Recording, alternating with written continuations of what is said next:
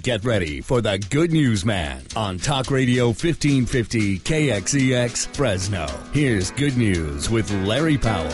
I love all of the Christmas songs and hymns we sing that celebrate Christmas. I love the traditions that have become a large part of the Christmas celebration. One tradition is the candy cane, and it got me to thinking. I wonder how we got the candy cane.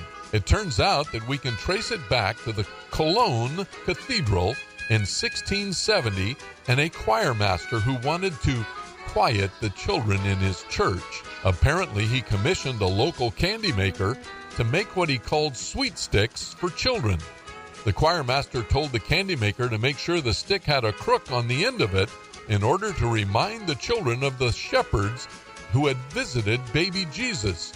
Included in the instructions were the candy maker to use the color white to teach the children about Christianity and remind them of Jesus' sinless life. The candy cane caught on quickly and spread throughout Europe, where they were handed out during nativity plays. The peppermint recipe, first mentioned in 1844, was added. Something as simple as a stick with a crook has become a symbol of something very profound and worked its way into one of the many traditions that we now enjoy at Christmas. Besides tasting good and looking pretty, the little candy cane means so much to those of us who know the real reason for the season. Merry Christmas! Now that's good news.